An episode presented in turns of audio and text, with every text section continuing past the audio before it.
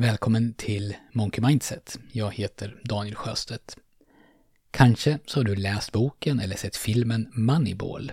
Boken är skriven av Michael Lewis och den handlar framförallt om en man som heter Billy Bean som var general manager för baseballlaget Oakland Athletics mellan 1997 och 2016. Och general manager, det betyder att han var ansvarig för det sportsliga. Han var alltså inte tränare eller coach utan han var snarare chef för tränaren och coachen. Och i, i filmen Moneyball så spelas Billy Bean av Brad Pitt. Bean, han tog över Oakland Athletics i ett skede där de var tvungna att skära hårt i sina kostnader, sina lönekostnader. De hade alltså inte råd att ha så många stjärnspelare i laget.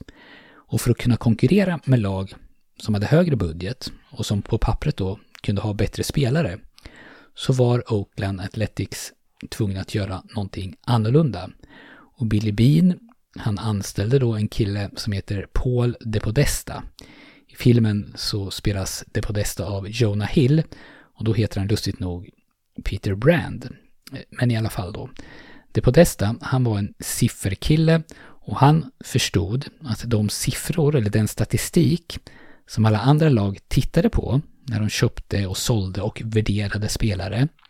Det var siffror som, som kändes logiska att gå efter men som inte var de siffror som bidrog mest till att skapa resultat. Och att skapa resultat inom sport, det är att vinna, vinna matcher.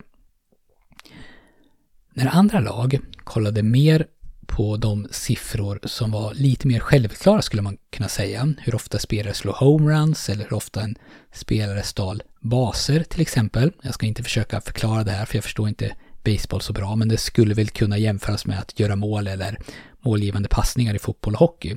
Medan andra lag kollade på de siffrorna så förstod De Podesta och Bean att det var en annan siffra som egentligen gjorde skillnaden.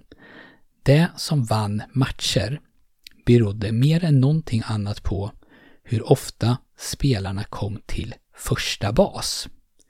En egenskap då att komma till första bas som de flesta andra lag inte brydde sig så mycket om.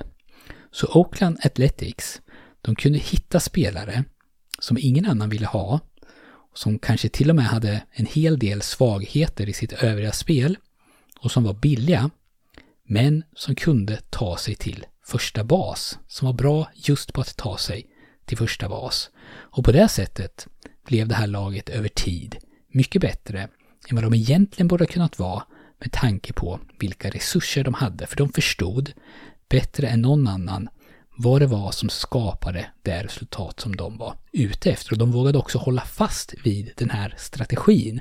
Även när det här experimentet, som många tyckte att det var, för det här gick verkligen emot konventionell kunskap när det gällde att bygga ett baseballlag, även när det Eh, i åtminstone början såg ut att fallera totalt.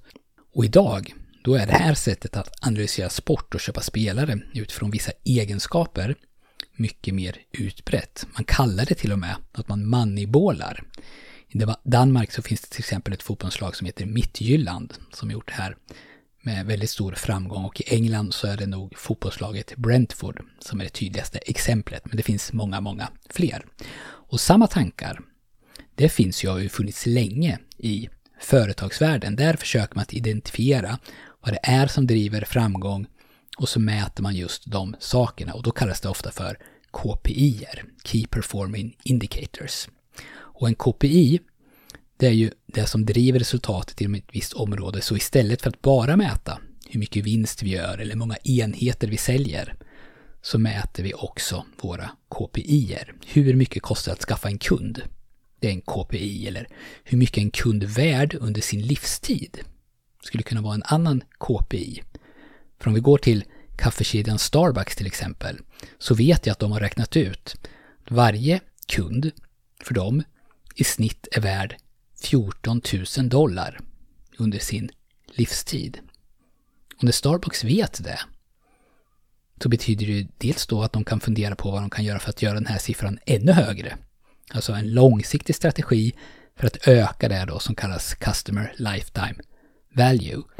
Men det blir också tydligt hur värdefullt det är och hur viktigt det är att fokusera på att få en enda ny kund. Om det så bara är att få någon innanför dörren för att ta emot en gratis kaffe. För vid en första anblick så är det ju väldigt lätt hänt att tro att om jag ska få en ny kund till min kaffebar så är det en väldigt dålig affär om det kostar 100 kronor i marknadsföring att få en kund innanför dörren om varje kund i genomsnitt bara handlar för 50 kronor per köptillfälle. Men om jag kan förbi, se förbi det här omedelbara och istället ser på sikt, kundens totala värde under hela dens livstid, så förstår man plötsligt hur vissa av de här företagen kan lägga ner så otroligt mycket pengar på att få nya kunder.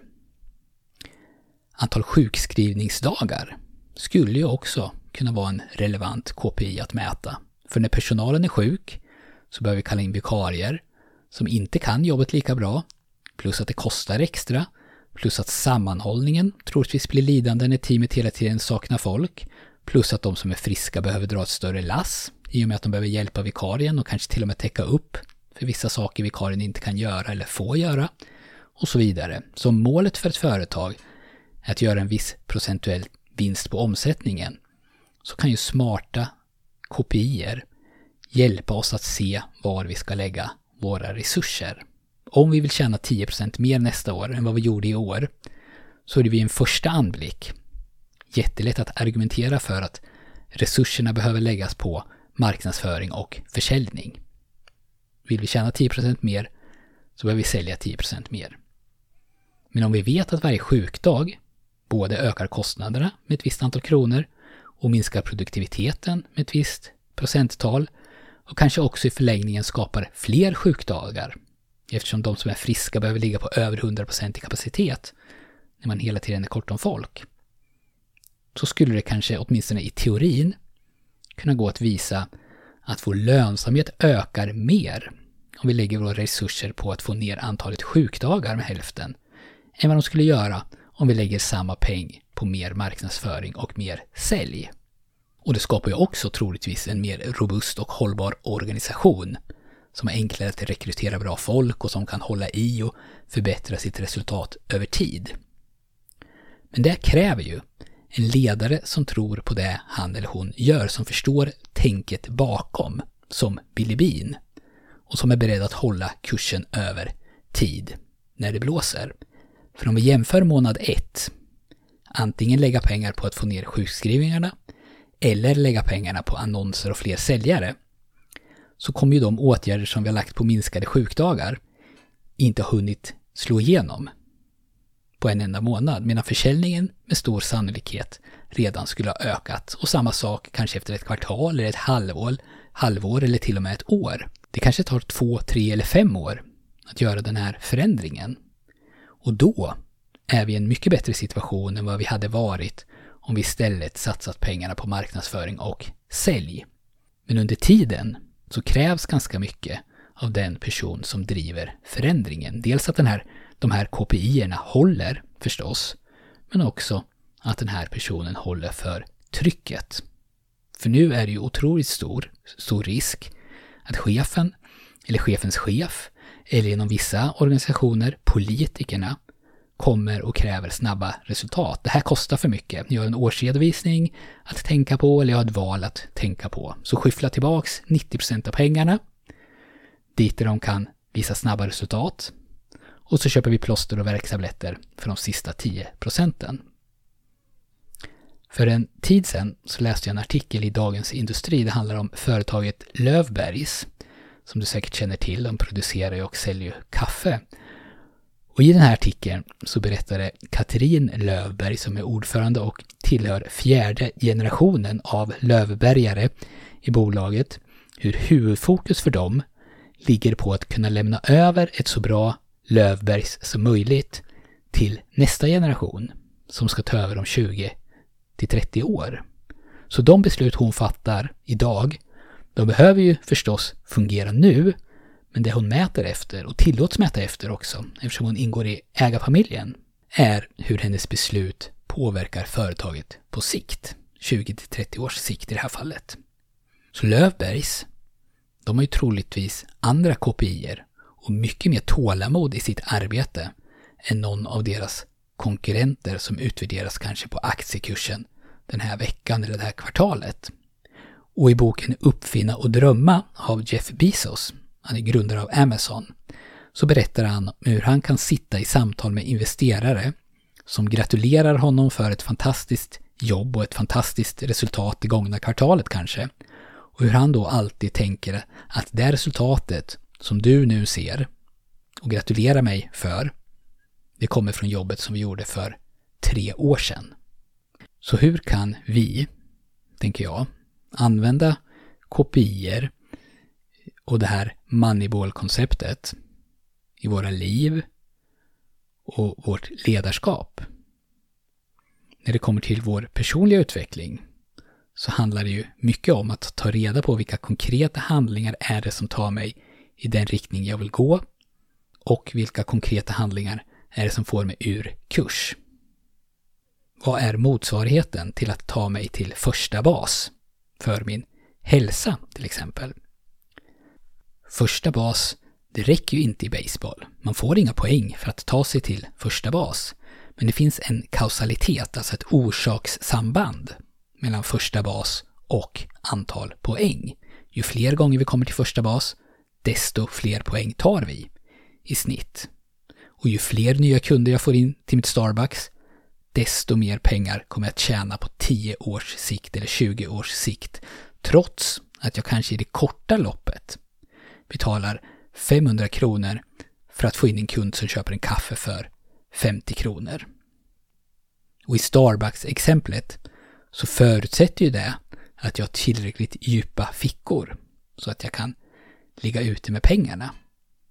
Men i våra vanliga liv så kan det ju vara sånt som att jag till exempel handlar efter en inköpslista. Att bara handla efter en lista behöver ju inte betyda någonting egentligen. Det är troligt att om jag tar mig tid att sätta mig ner och skriva en lista så kommer jag i snitt att handla mer hälsosam mat. Och på jobbet, om jag vill känna att jag jobbar med rätt saker och att jag har någorlunda kontroll över min situation, så skulle mina KPIer vara till exempel att jag i slutet av ena veckan lägger en halvtimme på att planera nästa. Och att jag i slutet av varje dag lägga en kvart på att utvärdera dagen och planera morgondagen. Då ökar möjligheterna, troligtvis, att jag får kontroll över mitt schema och att det som är viktigast blir gjort. Det gör men ju förstås inte immun mot dåliga dagar eller negativ stress. Och bara det faktum att jag skriver ner vad jag ska göra imorgon, det får ju inte jobbet gjort, utan det måste fortfarande göras. Men det kan finnas ett orsakssamband. Ju oftare jag planerar imorgon idag, desto oftare känner jag att jag jobbar med rätt saker och att min arbetsdag är någorlunda fri från frustrationer. Och om jag har en plan när jag kommer till jobbet imorgon, istället för att bara ta tag i det som är högst upp i inboxen, så är ju också möjligheterna mycket större att jag kan få in sånt i mitt schema som är viktigt på sikt, men som inte omedelbart visar resultat eller löser något akut problem. Alltså det Katrin Lövberg pratar om när det gäller framtiden för Lövberg, så är det det som Jeff Bezos tänker på när han får beröm för det gångna kvartalet. Sånt som bygger långsiktig och hållbar framgång. Tack för att du har lyssnat på det här avsnittet där jag pratar om Moneyball-tänk och KPIer. Jag har massor av tankar om det här och det kommer säkert mer framöver. Jag hoppas att vi hörs snart igen. Hej då!